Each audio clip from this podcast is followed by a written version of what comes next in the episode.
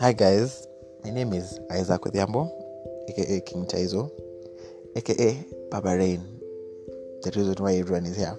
So basically, I'll be explaining my life as a young father, because I'm the youngest father I know, how it feels to be one, the day the life of one, how it feels being a family man at my age.